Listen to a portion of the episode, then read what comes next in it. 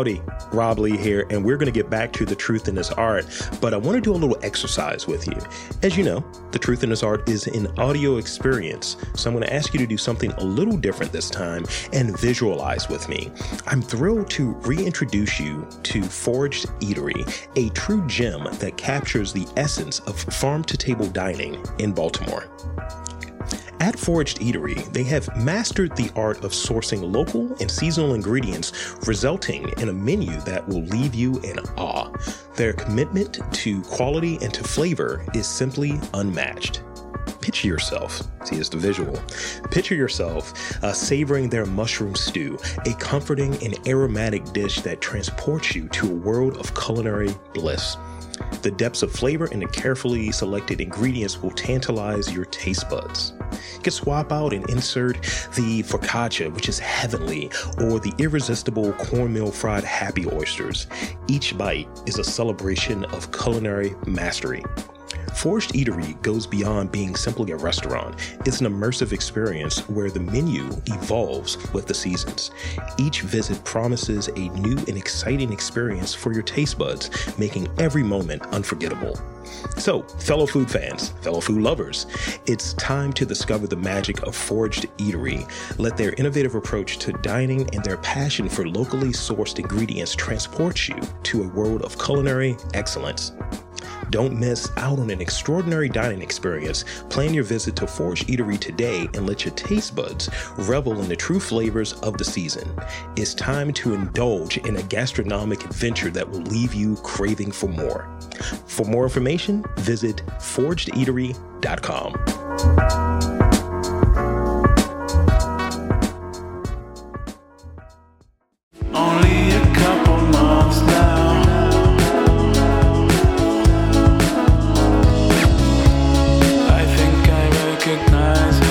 Welcome to The Truth in This Art. I am your host, Rob Lee. Thanks for listening, sharing, and subscribing to this podcast. And if you want to continue to support us in other ways, we have a Patreon, and you can always leave a five star review on your favorite podcast platform. It goes a long way in helping support and sustain this podcast and get those stories out there. Today, I have the privilege of being in conversation with a policy mover and a data shaker committed to social impact. Please welcome HyeSook Chung, the president of the Baltimore Civic Fund. Welcome to the podcast. Thanks so much, Rob. So glad to be here. Thank you for coming on and, and making the time. And um, you know, it was one of those things where, you know, we we started this initial conversation maybe back in, in March. I'm like, all right, Yes. and what's yes. going to be the perfect time to make it happen and now we're here so this is going to be um, really cool and um, so sort of the the start off i like to you know like sort of lay that foundation um, as to who the person is and sort of what their Sure. story is a bit and you know i gave sort of the the cut and paste intro and i like to give Mhm. you the space to introduce yourself and i have a second sort of bullet point in there but i want to give you the space to introduce yourself because I think that there's a lot of uh, strength in it, a lot of power in that. You know, when people introduce me, they'll say Rob Lee, and I'm like, I'm the voice and the talent behind the truth in this art. Very weighty, right? So I think it's something about that. So if you will, please, the floor is yours. Yes. Thank you. Well, I'm so honored, Rob. I just seeing myself in this space, just again, I was surprised, but also delighted just having seen the guests that you've had before. And I've never seen myself as an artist, but I've been told I dabble in the fiber arts. And so I'm definitely seeing myself as a uh, blossoming artist. And um, my name is HyeSook, uh, like you said, and I am the president of the Baltimore Civic Fund. And I um, have the pleasure of just working day to day to think about like big social problems in the city to help the mayor and the agencies, you know, think of creative ways for tackling some of the hardest issues that confront our residents. And so prior to uh, coming up to Baltimore, I was uh, I served as a deputy mayor for Health and Human Services, as my kids would say, just you know, um, tackling some of the most persistent, long social, uh, you know, service issues that confront our residents, like home- homelessness, homelessness, and uh, mental health services, and access to affordable health care. So that's kind of my my thing, I think, and dream of a day when all of our kids and residents in Baltimore can have just access to everything they need to thrive and um, be the person they want to be in all aspects of life, including the arts, including um, in the jobs and you know in the creative space. And so I get to do that every day. So I, it's just a thrilling job, and I have a great team, and I'm just um, so honored to be able to do this work. It's great, and uh, you're you're doing the the much needed work, you and your team, and uh, yeah, you know, and in sort of uh, being here, being from here, and being invested in the, the community, you want mm-hmm. you know people to have the the best possible situation to really thrive. And you know, when in mm-hmm. talking to artists and talking to people where those sort of intersections of arts, culture, and community all kind of come together, mm-hmm. all of these things matter. So a lot of the work that you're doing and what the uh, Baltimore Civic Fund and your your team are doing, it, it, it matters to various people, various people within the community. Absolutely, I wholeheartedly agree. And if you think about it, I mean, I think some of these challenges that we confront as residents and as people in the space of creative arts and creative, you know, uh, problem solving some of these things are just unsolvable. And so I think the more creative you are and think outside the box and and the more kind of the meeting of the minds to bring different strategies, different ways of thinking uh, about some of our persistent, you know, concerns that our residents are confronting. I, I just think what better way to tackle some of these things because in my 24 years I've been working, you know, we still haven't addressed child poverty. And I I get asked all the time, like after 24 years, you don't see anything. I go, I certainly do, but politics and and um, you know a four year cycle and uh, cash always you know get in the way of all of us wanting to do the right thing. So you know unless we have people like you and I persistently asking the question and having this conversation, we're not going to solve you know any of the things that we need to solve for. Yeah, and, and, and one of the one of the big things you, you mentioned there, with all of the big things, uh, mm-hmm.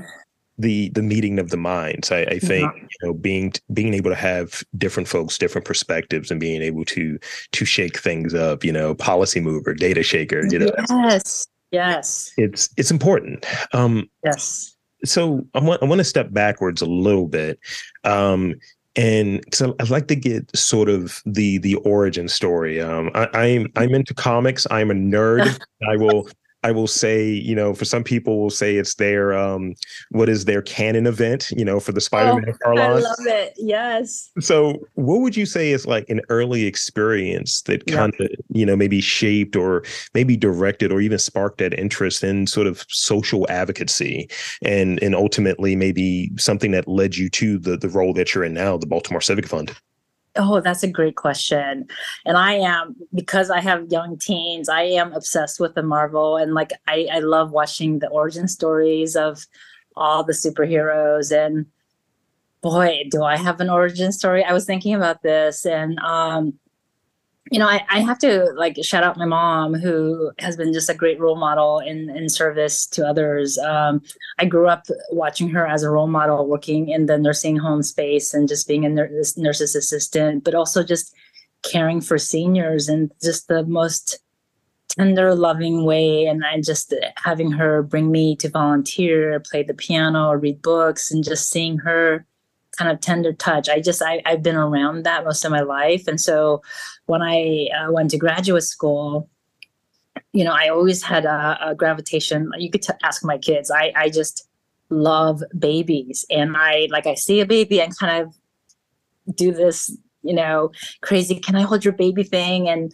I've always loved babies. And after graduate school, I went to BU to get a master's in nonprofit management, was a uh, I, you know, afterwards, I started right away and working in public health at the Boston Public Health Commission and worked on a couple of uh, really at the time what I would deem innovative in the sense that these, you know, programs weren't being implemented. We launched the universal home visitation program, knowing that when newborns come into a family, how fragile and how tender, like the bonding, but also just life skills that you need to really be able to create a home environment and a bond with that child. And you know if like uh, formula companies get it and send you know massive products to their home why can't we? You know so we we created a universal home visitation project um, and we took it to scale. City you know statewide you got a home visit as soon as a baby came home and gave you the education about parenting and bonding and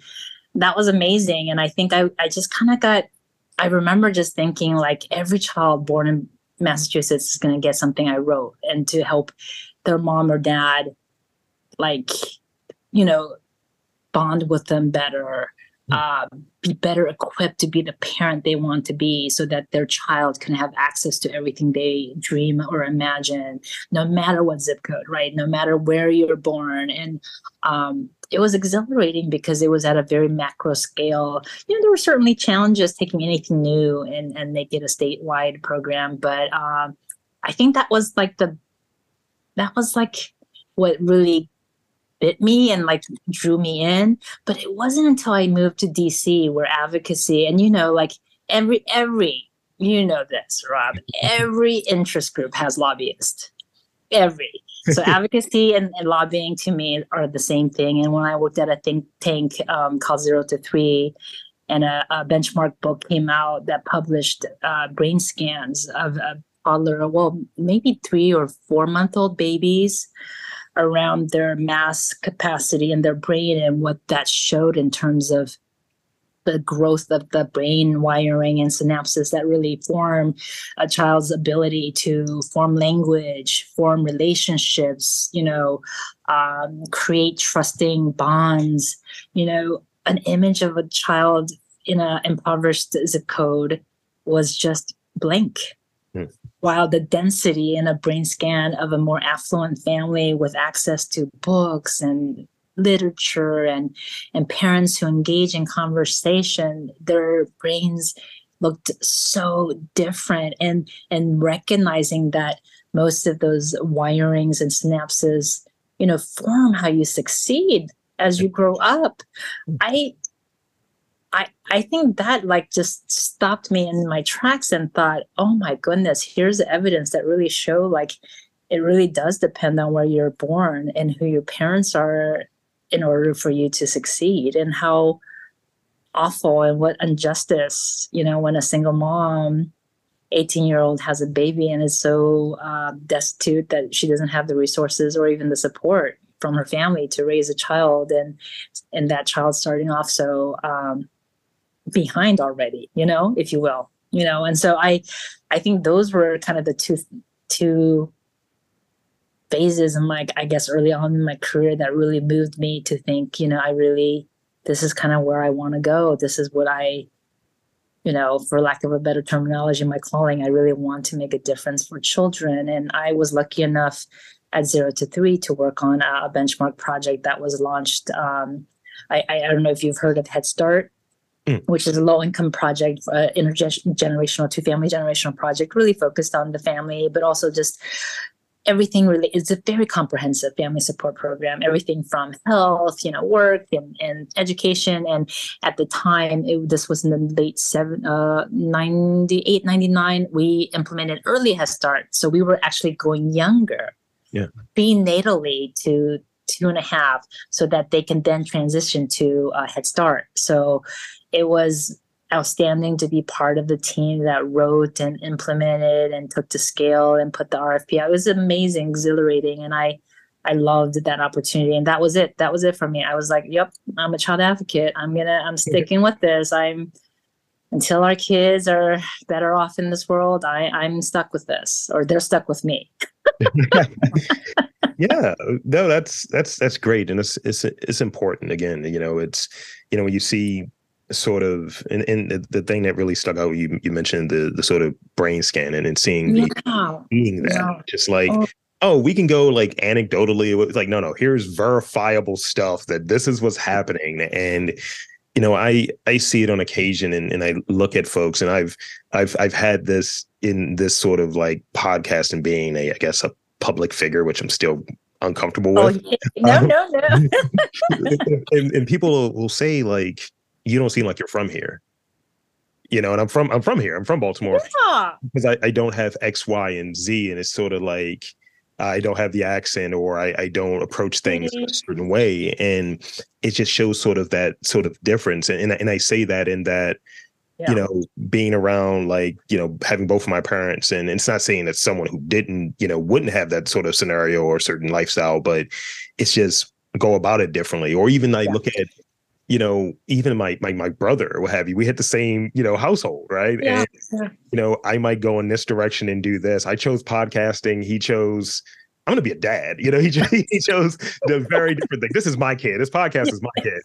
But just kind of seeing how we we Oh. approach things maybe differently and sort of the people we're around. And we had sort of, in my opinion, maybe the sort of a a more traditional like setup and Yep. having both parents and not having some of the challenges that a lot of people encounter you know, it Mhm. wasn't like we had the, the the the deck stacked against us. And you know, you learn as an adult and talking with your parents, like, Mm-hmm. oh no, it wasn't great. It wasn't easy. I was like, oh, oh, that's what was happening. You never know those things, but you know, I had this Yeah. perspective and sort of this matriculation as an adult Yes. That um, you know, I didn't have sort of that bearing as a younger person that it Yeah. didn't carry over into me being an adult. And I just have a different perspective, I suppose. Yeah. You're lucky. You're very lucky. Very You to- yes, you need to thank your parents. I, I do. I do. It, it, and, and I think backwards at times Yeah. of like these different forks in the road. It's like yeah. if this situation was weirder or if it was more challenging, I might have Yeah. taken left when I should have taken that right. That's absolutely right. And you're like, and you've given you you have not only the experiences but the language and the uh, the relationship with your parents that you can have this kind of relationship you have, and that's wonderful. And so, um, you know, all every child born deserves like what you and I have had, you know, just and and they're right. I mean, I think being a parent, uh, and you know, you go through this with your podcast. It's the hardest and most humbling. Any baby of yours, any baby project, any child of yours is just it's the most humbling, but also the most rewarding.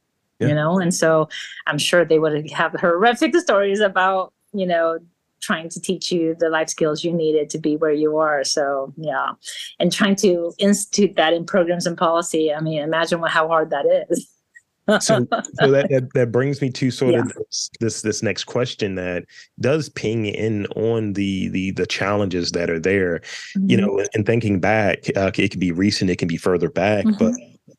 Is there a, a- challenge that you know really sticks out in this sort of transformational sense in Mhm. you know that it- that has shaped sort of your approach to advocacy to to Mm-hmm. policy and um you know kind of still influences you today That's a great question. Um, you know, I- I think it's interesting because I think as a professional lobbying, I, you know, I, I uh, was fortunate enough to spend most of my career in, in DC, and you know, regardless what people say about DC, there's the federal DC, and then there's a local, the District of Columbia, where I had the fortunate pleasure of uh, serving um, the residents and.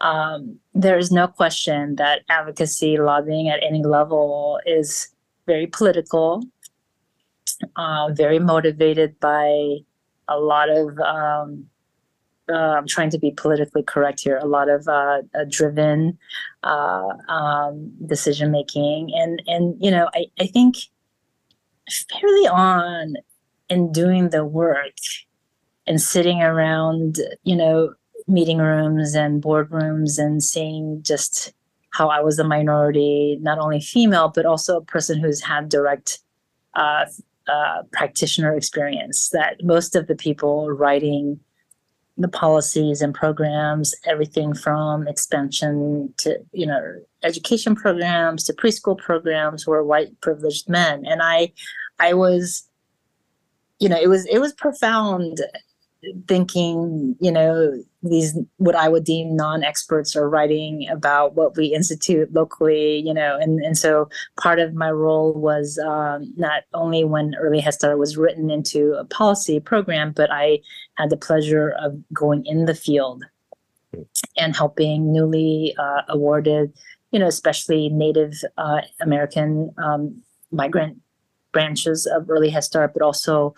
Uh, really big, big urban city uh, early head starts. And I think just the overwhelming sense that it is just really hard to implement quality programming that impacts day-to-day individuals. And you know it's quite a daunting task.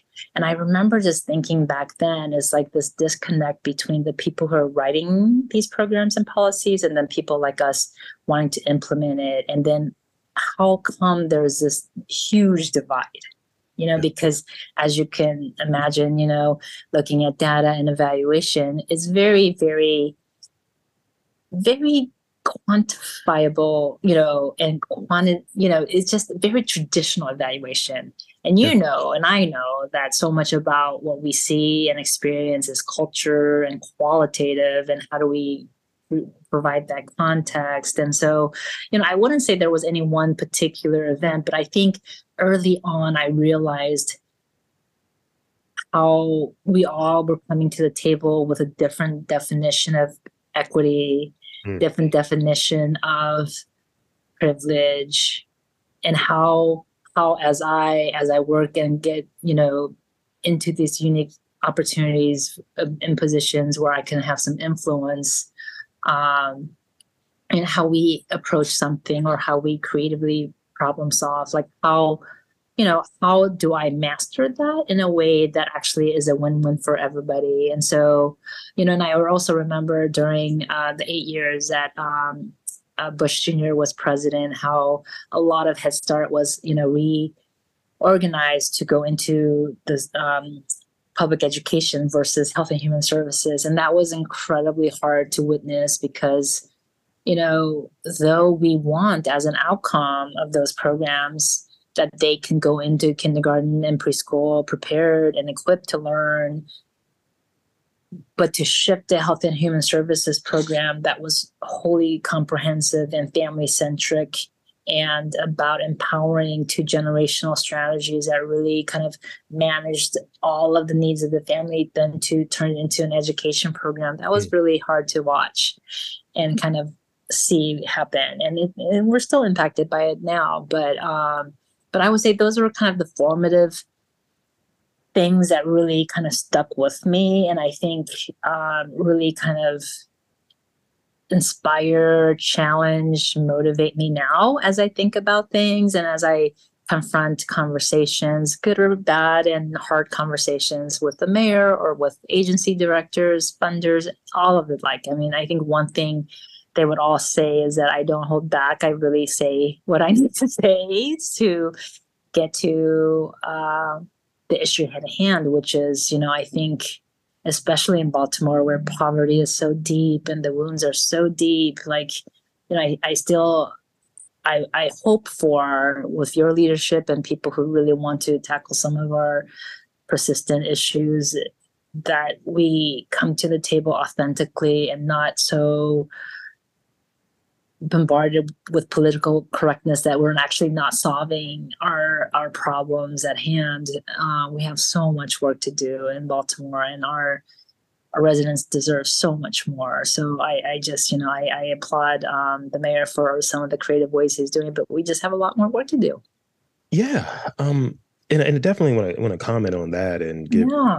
an example in that sort of my from from my spot, I suppose. Like I started this because I, you know, frankly, I got tired of just people taking weird shots at Baltimore because you're talking about the people, Yes. people Yeah. who, you know, it's it's it's racially tinted, all of the things. Uh, Oh yes. it- it's socially tinted it's you know and all of that stuff and you know at times when i i see different things you know Mhm. like where i'm at i i am in the data industry in my day job i'll i'll share more with that off mic Oh yes, Uh, I want to hear. But I, I i do that and in the neighborhood i'm in it's a food desert right and Oh, i've lived in this neighborhood i bought a house in here my old neighborhood i grew up over here so mm. investing right the the, the thing that people say you should do you get the money Yeah. yeah. and you know coming back to it and i was like not only has things moved out in terms of you know Yeah. we might have had a nice you know atwaters over here you know get something kind of fresh and yeah. that stuff sort of moves out and you know i started asking questions and i realized that you know people don't like answering questions Mm. you know as to why is why is this happening and even in sort of the the day job dynamic you know, people don't have a sense of like how big I am in real life.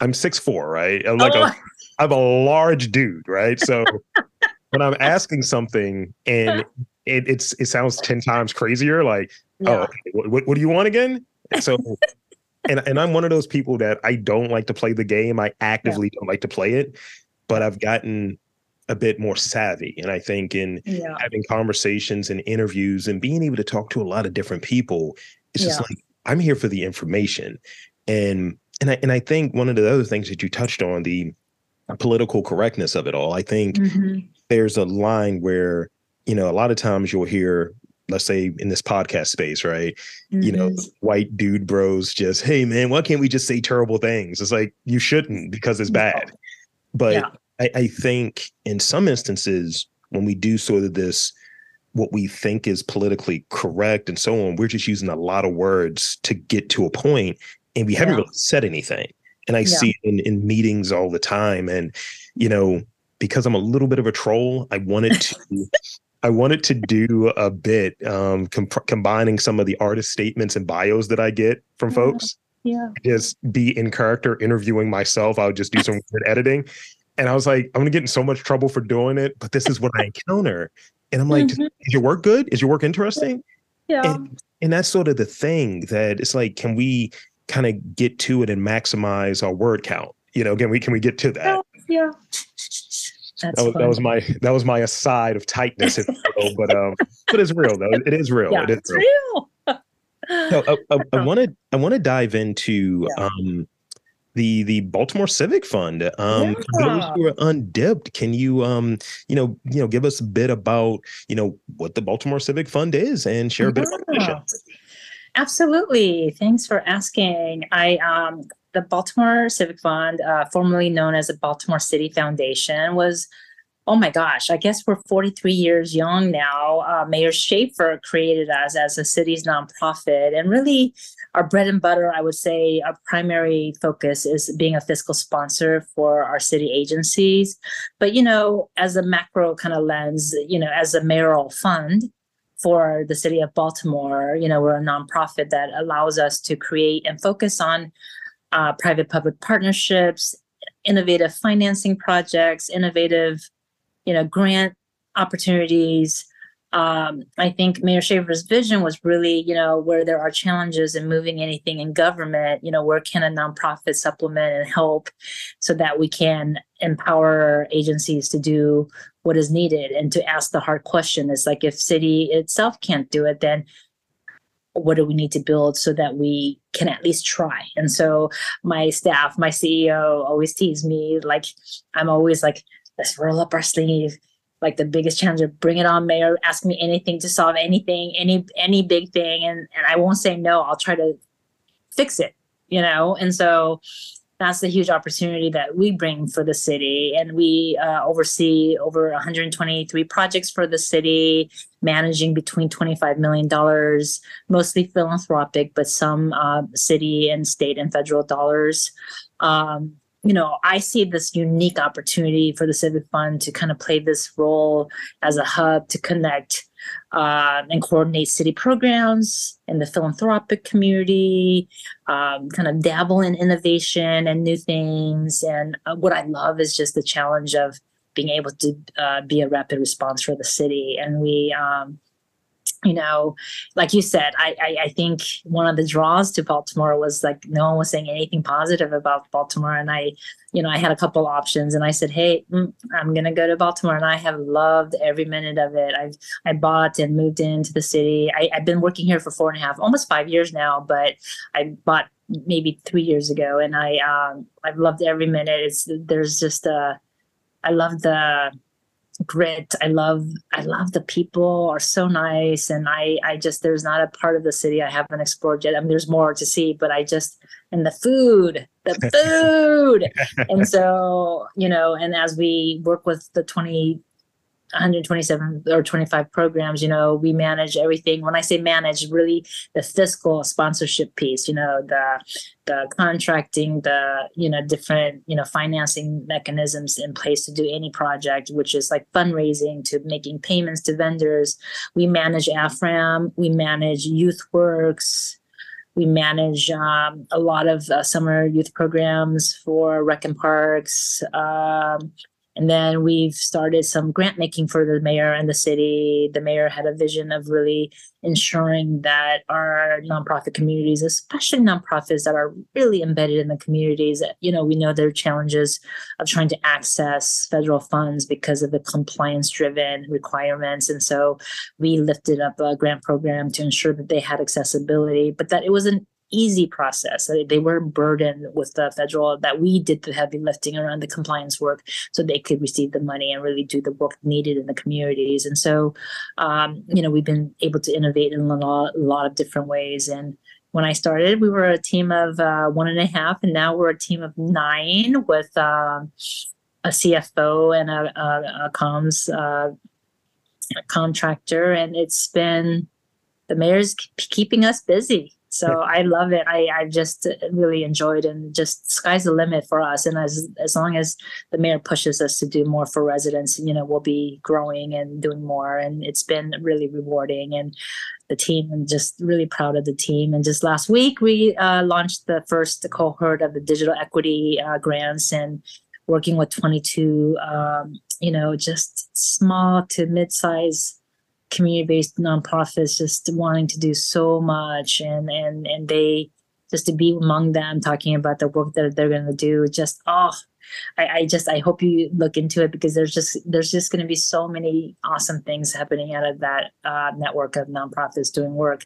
Um, so you know and, and making sure that everybody in church basements to um, to civic centers to you know uh, you name it, we, we're gonna uh, try to get uh, 5G there for them so that everybody has access. And so our senior centers, and so we're really excited about that. So um, yeah, any I, I just you know I, I think my background in philanthropy and my background as deputy mayor and, and civil servant like just is a really great combination and um, I've been privileged to work here. So I, I, I just I look forward to the many more things that we're going to do for the city. That's fantastic, and um, definitely something to be proud of as far as the the recent initiative. That's that's, that's really cool. Um, and it actually kind of knocked out. You made my job a little easier. Knocked out one oh, of my very questions. So shout oh. out. To uh, so so on that, I, I have yeah. a have one that I, I I added in here because um, oh. I'm I'm into um how can I put it? Like as an Aquarius, as a proud Aquarius, uh, I'm into the sort of unconventional, right? So yeah could could you like is there like a project that comes to mind that mm-hmm. has been like super unconventional that you're like no i think we can support that i think we can help that um in you know padding here but in in thinking it through like you know one of the things that i, I keyed in on mm-hmm. is sort of being able to provide that support during that heavy lifting mm-hmm, you know, a lot mm-hmm. of times and you know i reach out to folks and i'm like all right, I don't speak this. I don't speak fundraisers, if you yeah. will, yeah, yeah, yeah, in philanthropy in that way. So, yeah. you know, if there is a partner potentially that does that sort of stuff, can you help me bring this? Because I'm already doing this work, but this work costs this. And yeah, so, yeah and really trying to like paint that thing and people are very apprehensive to to do it because it seems like it's it's more work or, or whatever but it's an easier mm-hmm. lift for them. Yeah. and i like that you were you were touching on that. That's sort of the support that you know um the i, I can't i shouldn't say bcf because that's not that's not the acronym no, right? no no. We, we go by civic fund. Yeah civic fund. So yeah. for the civic fund yeah. Yeah. Yeah i that's a great question. Um you know you know what comes i mean there a couple things come to mind but you know i think one thing i want i want to challenge us as a city is just um you know what what do we expect from our nonprofits mm-hmm. and then if we're going to hold them up to a pedestal to be the servant organizations the servant leaders we expect them to do to help the city really manage a lot of programs needed by our communities and what are we as philanthropists and government doing to support their success? Yeah. And yeah. i would i would say that we're not doing enough and we're not doing enough in the right way. So i have been because it's my personal not vendetta, but my personal uh, project is to challenge our thinking around, you know, if we want them to succeed, what would it take? And then really having hard conversations with nonprofit leaders to say, like, what they need and not be nervous about it, and then actually investing in what they articulate for us. And so, we were able to take a little bit of ARPA and the CARES money to, to provide some technical assistance for 20 of the nonprofits that we um, awarded and had them go through different phases of development in terms of their fiscal sustainability planning and like governance planning. And it was illuminating rob. It was illuminating. You you would um, you can't i was surprised at the depth of knowledge and education some of our nonprofits needed to actually be financially sound and long term, meaning that they were not going from grant to grant, but that had they had a reserve of three or four months, that, that they had the governance structure they needed to really be able to dig into the work and not so much be distracted by all the administrative things and the lingering all over. So, you know, I, I, I think because we're not 100% government and we're not 100% philanthropy. I think there's a little bit of creative space here for us to be able to be the broker of some really hard conversations and to have these um, trusted allies. Like we, we know we have to earn the trust of these nonprofits, and we've been working with a couple of them for over a year and a half. And their testimonies and their feedback to us have been amazing. Um, and to be able to give them what they need or at least at least try to carve out what they need and partner with philanthropists on the ways that they need us to be. You know we hear loud and clear that they need more general operating multi-year grants um, that they need a lot more support and leadership development and continuity in leadership.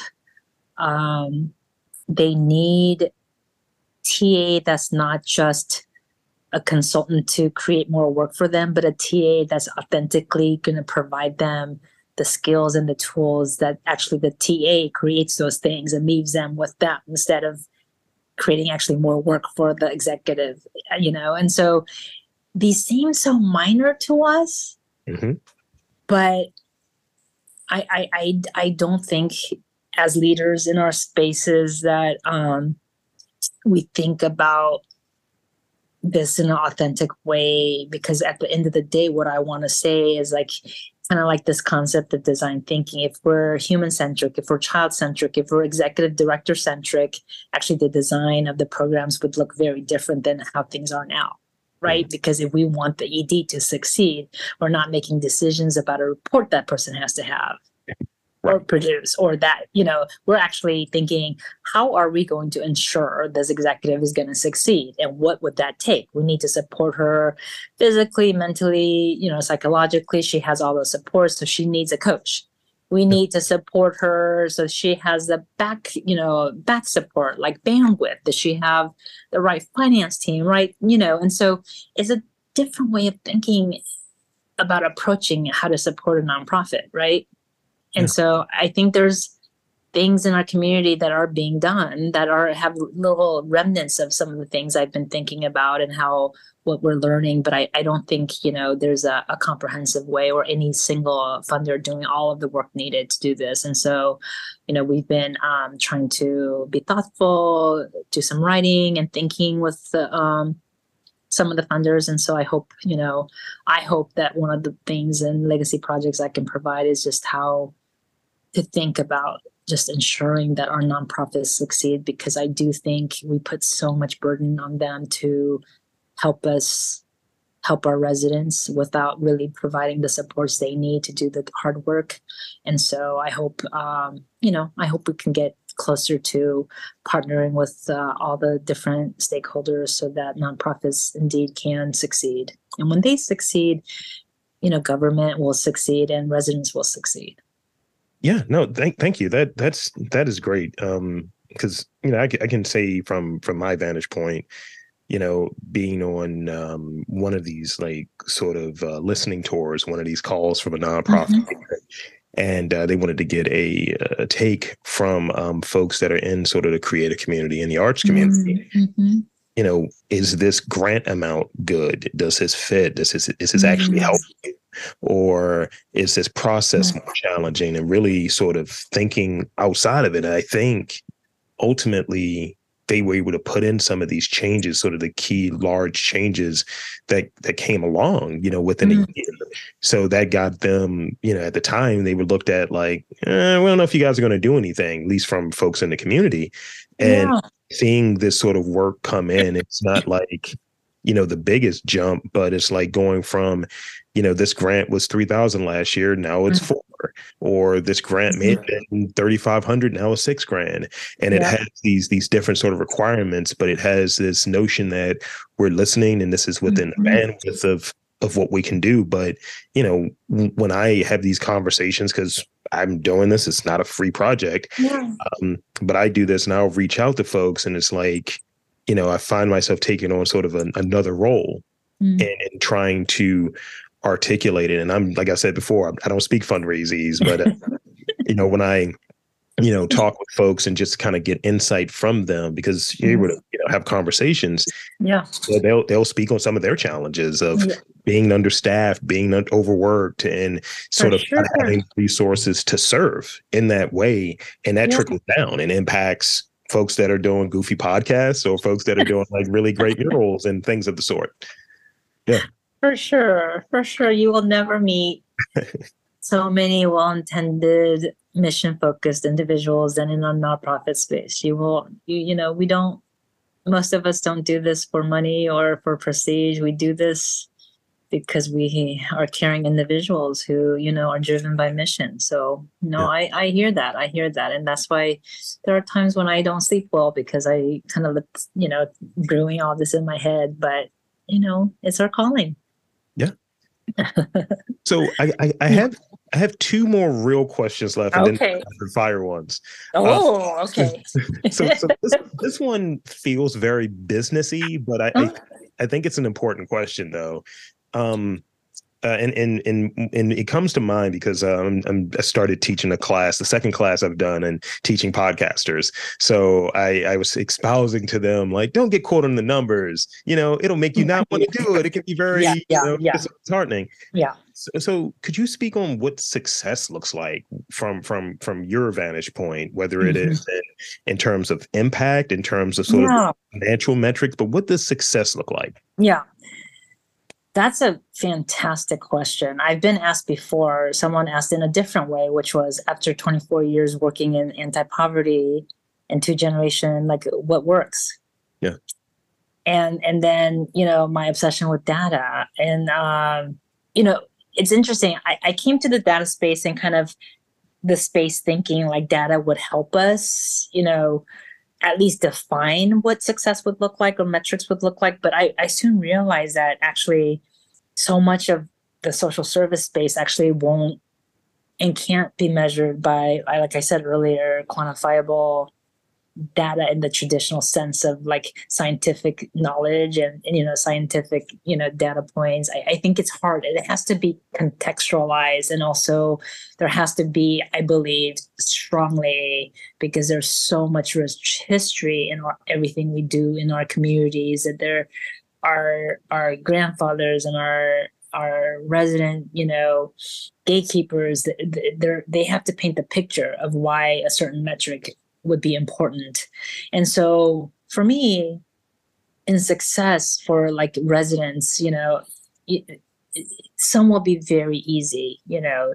Did we fill potholes fast enough? Did we reduce crime? And some of that stuff yeah yeah we're gonna they're very kind of linear kind of uh, simple data points that actually we can just see progress or decline you know over time. I mean, those are easier right those are pretty straightforward but you know and and the mayor has a whole um, dashboard where he's looking at some things um, over time. The harder things for me to define as like success is like when we know in the state of Maryland, like 12% of our children under 18 live in poverty, and in Baltimore alone, 33%. That's one in three Yeah. children living in poverty and what we call a child living in poverty is the average income of a family of four is $24,000. Wow. That's according to Kids Count, uh, which is a data project out of the Annie E. Casey Foundation. So shout out for Kids Count. Um, but that, I mean, just seeing your reaction, that is the power of data. Yeah. Data does not lie. And I don't care when decisions are made. You can use data all you want, but you know that is so much of our decision making in, in government is about the vote and politics. And and so you have to be careful with data, but I also think like we have to lean on data to really show the accurate picture of what we need to see. Just as we see in any budget, you know, every annual budget, you see where the spending is. That Yeah. is powerful to see. If I mean, I'm kind of obsessive about municipal financing because that you follow the money and you know where things are going to be prioritized, and that is the same way. And over time, I would say like have we changed that 33.3% on children living in poverty? We haven't in a long time. Right.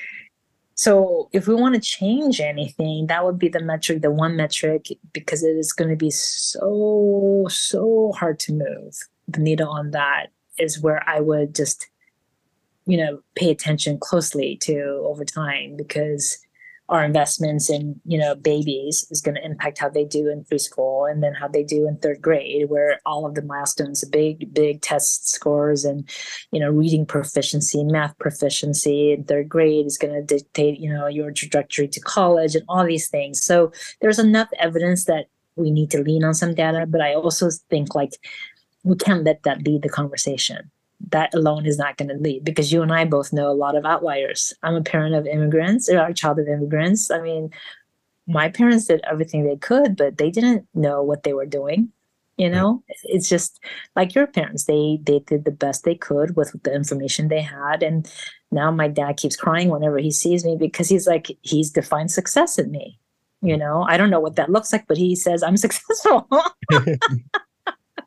so you know, I so I, I think it's complicated. I think it's really complicated. And if anything, over the 24 years I've worked, it's been humbling to know that we we as much as I've worked in the space and as much as I've advocated for things and yes there are programs we implemented we took we increased you know chip you know um you know we've increased you know um family or WIC, you know, programs for nutrition for women and infants. We've increased those things, but that's not enough. This doesn't change the needle. It doesn't change the one in three living in poverty.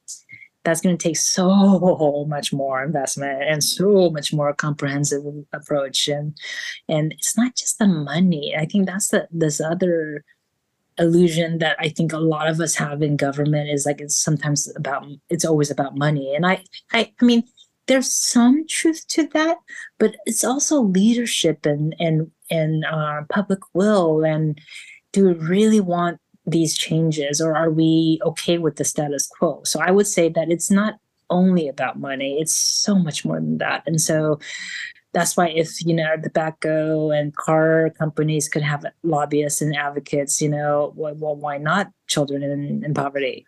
They deserve more and, and much more because as long as we don't invest in them, we're going to continue to have children living in poverty. And that's, that's, you know, anybody who wants to go into space, I would be like, oh, can I raise two children who are going to, you know, continue to do this work after I age out? And I don't know if either of them will, but I mean, I, I just, I just want to like inspire the next generation of young people going into public service or um, choosing professions that really you know inspire them and and i hope um, there's enough of us moving forward to continue to focus on children because they're our future they're the asset that we neglect You, it's again. You you did it again. You got. oh uh, no you, you, you crushed my my second question. So again, just making my job easier. So you know that's sort of you know sort of that as far as the the real questions go. Mhm. Um, Mhm. Overachiever. I, I don't like it. I that. Makes my job easier. Um, so so with that, I, I want to Yeah. move into the the rapid fire portion of the okay is this scary is this good for me or not good for me Um, it you know, it's a thing. Okay, bring it on. Let's do this. All right. Are you, are you gonna make my kids proud, or am I gonna embarrass my kids? Let's see. no, you're gonna be you're gonna be good. You're gonna be good. Uh, so it's it's four of them. Um, as I Okay. like to give with everyone, don't overthink them. You know, Okay, whatever your answer is, is your answer. Okay. What is your go-to karaoke song? Never give up, Rick Astley. Okay. Nice. don't don't Rick roll me. Uh, what That's my son and I sing that song all the time. nice? What would be if it was if it were to, if you were to distill it down to one trait? What is the uh, uh, what is the one trait that makes a great leader? Integrity. Okay. What is your favorite color? Green and blue and purple. You answered that like an artist. It's just like, oh well, it depends. Here's here's my my palette right here. I like that. I like that. Uh, this is the last one. Uh, this, is, this is one that might be controversial. Oh, Uh, when snacking, do you enjoy a salty snack or a sweet snack? And whatever one it is, tell me which one. It, tell me what it is. you're gonna be surprised. I get teased about this one all the time. I am a sugar fiend, and my favorite snack are not the almond, not the caramel, but the peanut M and M's. Oh no, those are good. Those are good. I know. See, Yeah, yeah, yeah. I can. I, we, we, we go to we go to the movies. We will get a box of the, the There you peanut. M&Ms, dump them in there. Um, now there I'm go. I'm persnickety. I, I I like the peanut butter ones a lot. Oh, I have not tried those. I will try those next. Those are very good. Yeah. Um, I have a I have a Japanese buddy who put me on to um the the sake Kit Kats, oh, and it's just alcohol in it. I was like, this is delicious. I was like, I'm gonna have to try that too. Ooh. like, I I, like anything with imported? wasabi. I like anything with wasabi. That that kick, the fire kick. Oof. So yeah, I love it. But I when I have stressful days, and I've been better now, but I will have like a two pound of uh, peanut M and M's in the stash and just grab a handful. And like if my staff walk in, if my assistant walks in, and I'm eating, they, they know I'm stressed. Is- it's a is- sure sign that I have to they have to stay clear from me for a while. It's one thing I would I, I don't know if it still exists. It Yeah. might, but back in the day, like Mhm. maybe 10 years ago at this point, uh maybe maybe a little less, but um Lay's did those flavor combinations of their chips. I remember those. The those were controversial. They were delicious. Um the, yes, the chicken and waffle was terrible, but the wasabi ginger slapped. It was like my favorite chip. Oh, It's that's very good. awesome. They, you know, they don't have them anymore, so that's crazy. I'm gonna talk to a guy. I'm gonna get somebody on the blower. Like, look, man, I'm gonna need those chips back. so, so that's that's pretty much Oh, it for the pod. You got off the hot seat. You, beat the Oh. rapid fire portion. oh, thank Um, you, thank you. That wasn't so bad. Okay, what's your favorite color? Let me Um, get over it. Go ahead. Go ahead. it's it's gray. It's gray actually.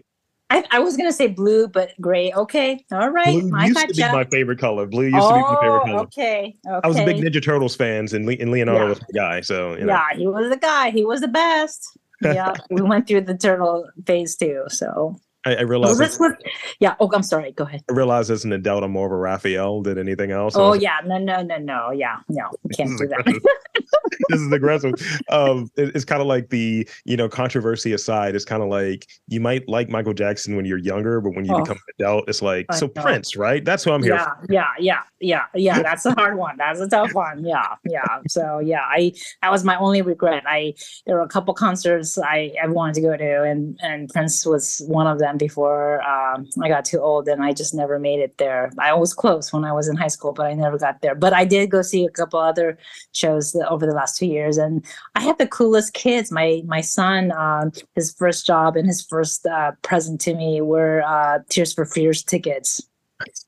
I know. That was pretty cool.